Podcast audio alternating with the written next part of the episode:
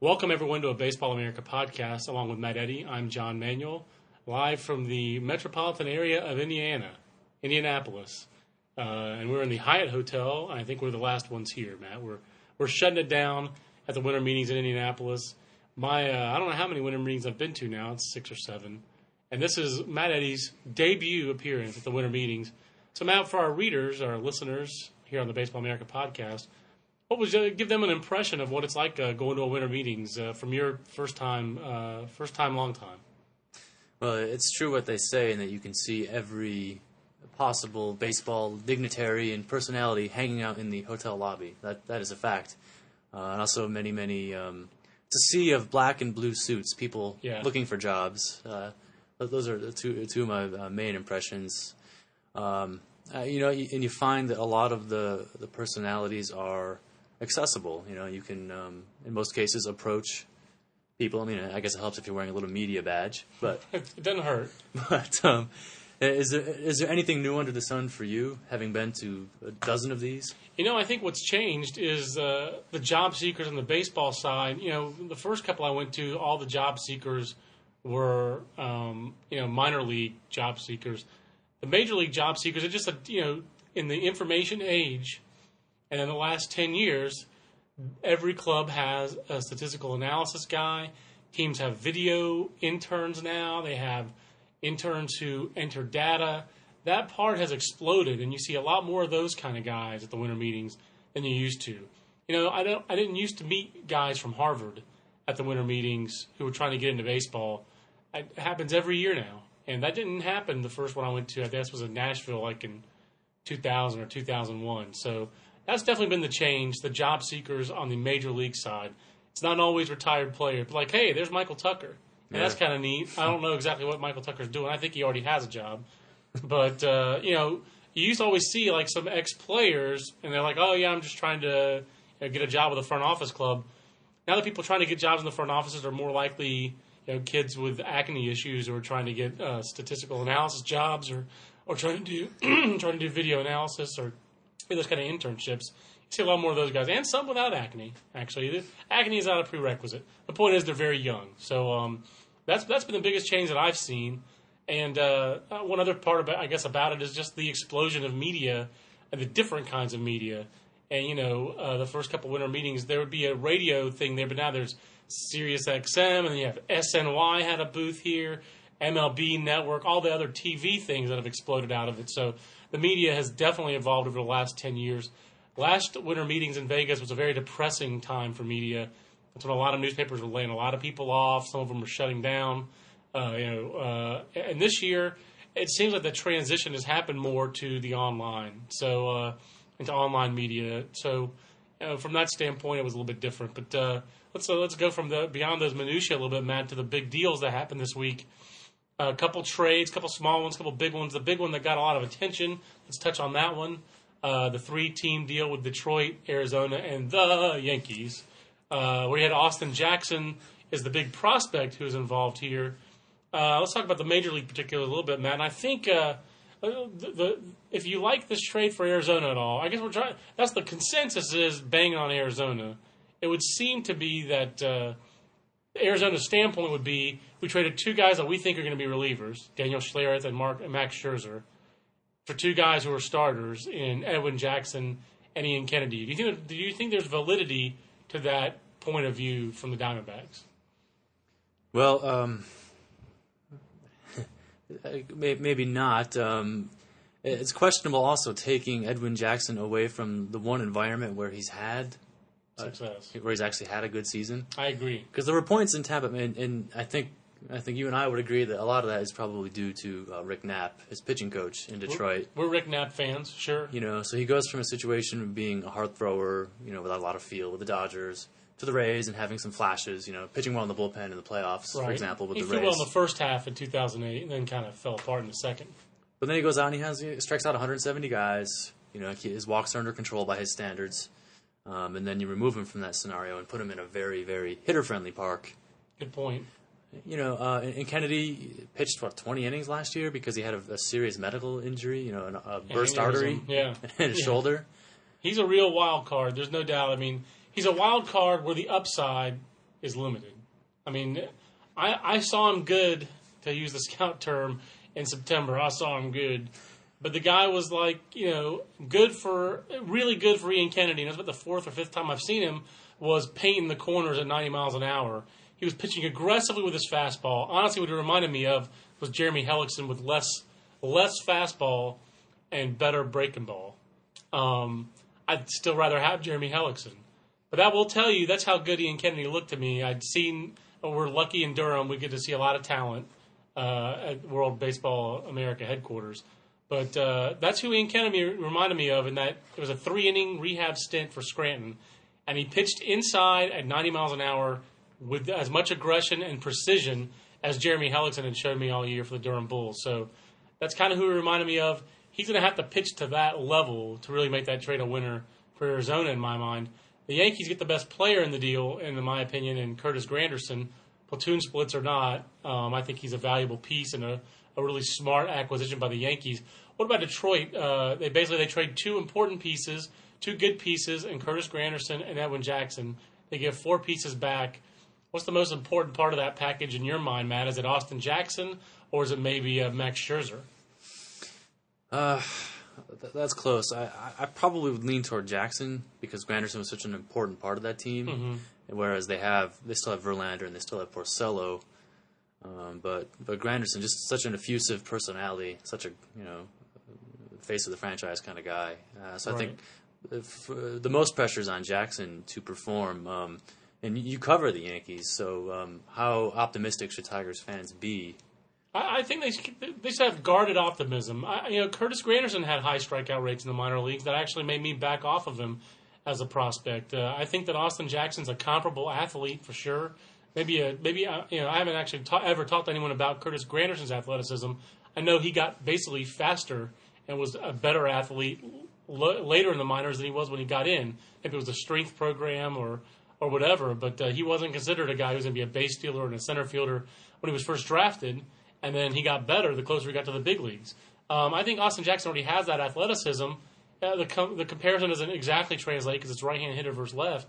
Uh, the big thing, the, the chasm between the two players, is he does, he does not have Curtis Granderson's power. Granderson just hit 30 home runs last year. I think it would take two to three years for uh, uh, you know, for Austin Jackson to hit 30 home runs. Period. So How, well, how does he compare with our rookie of the year, Andrew McCutchen, for example? I think he's doesn't not quite the athlete or the fast twitch guy and the bat speed guy that Andrew McCutchen is. The thing with Austin Jackson is he has hit about 290, 292 or so in his career in the minor leagues, and he's an efficient base stealer. He was 24 for 28 this year. His base stealing has been fairly consistent in the minor leagues. I think he's going to be a bottom of the order hitter. If he was asked to be in the big leagues next year for Detroit, and it looks like he might be, I think he'll play a very solid center field. I think he'll be a better defender uh, than people give him credit for. I think he's a playmaker defensively. He makes big throws. He makes big catches.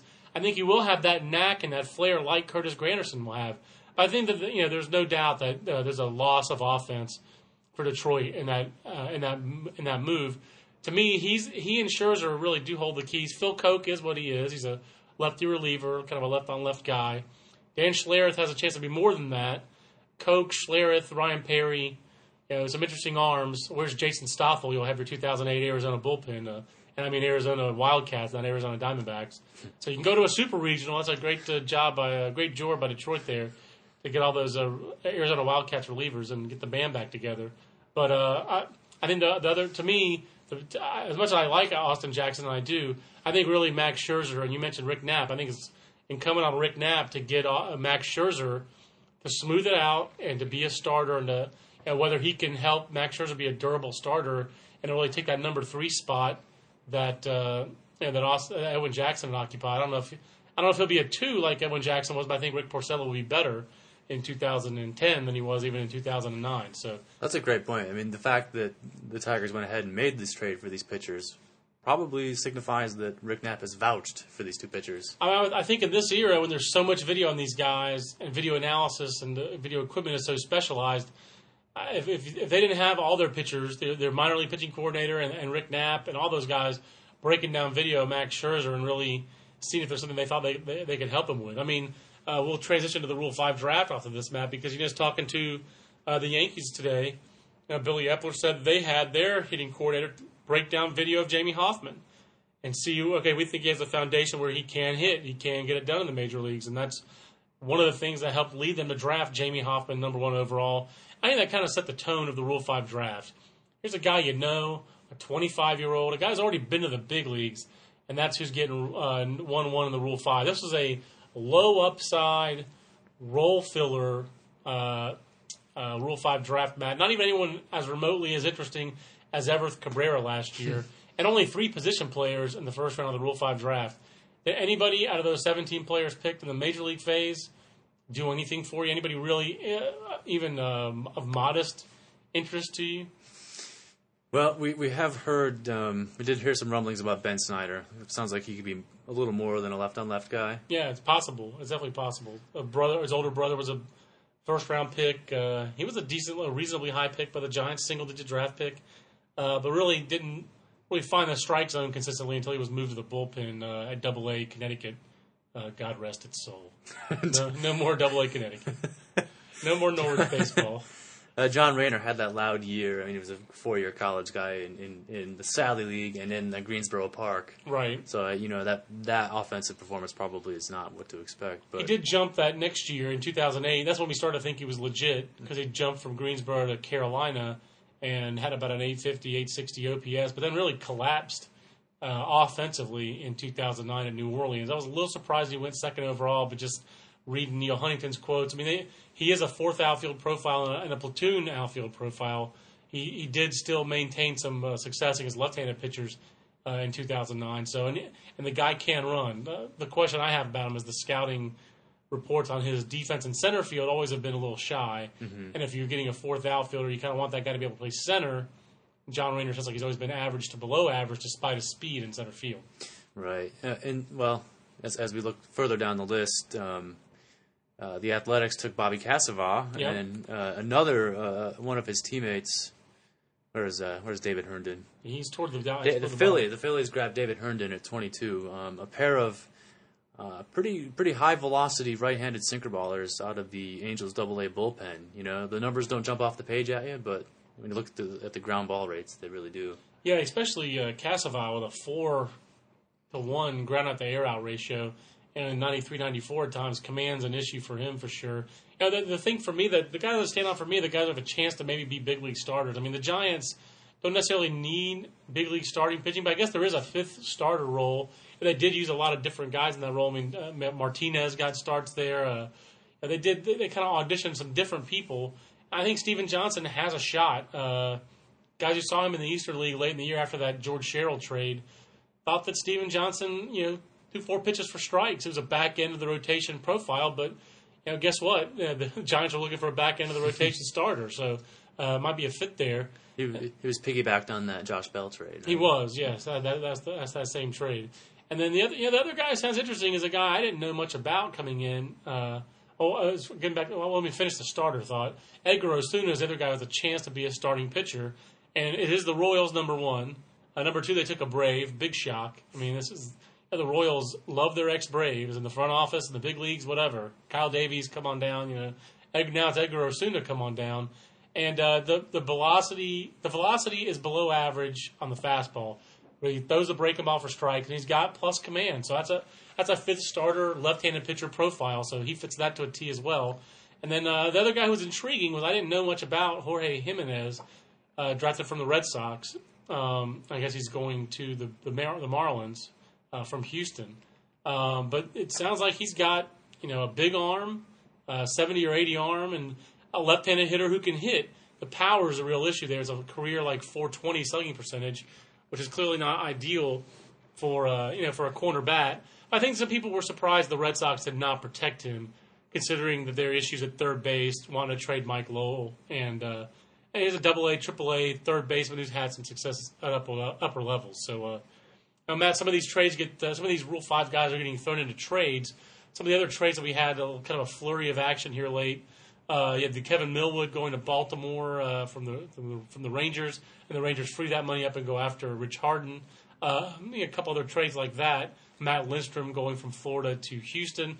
Any of those other smaller deals that uh, stood out to you, or are there any teams that between the Rule Five and trades you really thought improved themselves here this week in Indianapolis? Well, it, it appears that, that the Rays um, are the benefit of the um, of the Braves' decision to offer Soriano arbitration because Right. Rafael Soriano now heads to Tampa Bay in exchange for Jesse Chavez, whom they got from uh, from Pittsburgh for, Right. for Iwamura. So kind of the big circle there. You know, so Soriano's proven himself to be a very effective late inning guy. Um, you know, a perfect fit for, for their bullpen as they try to sneak past the uh, Red Sox or Yankees one more time. Yeah, I mean the power right-handed arm. They seem like they were one short this year. Grant Balfour wasn't quite as good as he was in 2008. J.P. Howell was you know pretty solid, but he's not a textbook closer. And Rafael Soriano gives you another option, so you can uh, pick and choose if you're Joe Maddon when you want to use Soriano, when you want to use J.P. Howell, and neither of those guys are, you know, uh, it doesn't seem like neither of those guys has the enough uh, years of closing under their belt where they would be offended if the other ones are closing. So if you handle that situation correctly, I think that could be a, a nice uh, improvement for Tampa. I agree, and I like the Kelly Shoppach uh, pickup for them. That's I right, mean, he's- yeah. he's not tremendous, but I do think he has a chance to hit. I think he has a chance to defend. I think he should be a, a solid average receiver for them. We're really Dioner Navarro. I think we've seen that 2008 was the outlier for Dioner Navarro. Most of his big league career, he's been closer to 2009 than what he was in uh, in 2008. I think Texas has improved. Uh, you know, I do. I like the addition of Kevin Millwood for Baltimore. Uh, we'll see how long he can ha- hold up. He's losing stuff gradually, and but I do think they needed a veteran. They do. I do think they needed an innings eater. Uh, Texas is paying part of the contract. Uh, they didn't give up much to get him. So to me, uh, the Orioles have, they just have fallen apart so badly in the second half of seasons. They just need someone to go out there who knows what it means to be a big league starting pitcher. And uh, you know, I think he has value beyond the numbers, but it's hard for that to be tangible. And you know, Kevin Millwood's pitched a lot. He's pitched in a lot of different places. He's pitched in pennant races. He's pitched on bad teams and everything in between. And he's going to be on a bad team, but I do think he can mentor the Brian Matuszes and the Chris Tillmans and the Brad Bergesens and those guys. I think Baltimore had a need for that, and I'd much rather have Kevin Millwood for that role than say someone like Livan Hernandez. So I like that move for Baltimore, even though it's a low impact move, and he really won't be there when it's time for them to, to really contend. Anything else from you, Matt, or should we just go ahead and sign it? You, you got a plane to catch, so. I do, yeah. I think our, we have one last piece of the puzzle to find from the winter meetings here. It's uh, we're going to track down someone with the Padres who can tell us a little bit more about this Australian player they drafted in the in the minor league rule phase of the uh, rule of the Rule Five draft. But that's the kind of crazy coverage you get from us at Baseball America. So, Matt, it was great having you at the winter meetings this year. Enjoyed uh, our. Uh, I think I ate twice as much Asian food as I ever eat at a. Uh, at a winter meetings, and I also had more wine than I ever drink at a, at a winter. My wine to beer ratio was much much better on the wine side than it usually is at a winter meeting. So that's that's thanks to your arrival. So we appreciate everyone's interest in the Rule Five draft uh, and our coverage and the blogs, and of course we'll see you next week as we're wrapping up the prospect handbook next week at Baseball America in the home office back in Durham. For Matt Eddy, I'm John Manuel. Until next time, thanks for the download. So long, everybody.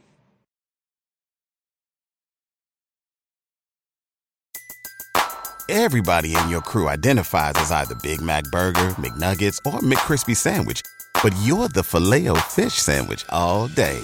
That crispy fish, that savory tartar sauce, that melty cheese, that pillowy bun. Yeah, you get it. Every time. And if you love the filet of fish, right now you can catch two of the classics you love for just $6. Limited time only. Price and participation may vary. Cannot be combined with any other offer. Single item at regular price. Ba-da-ba-ba-ba.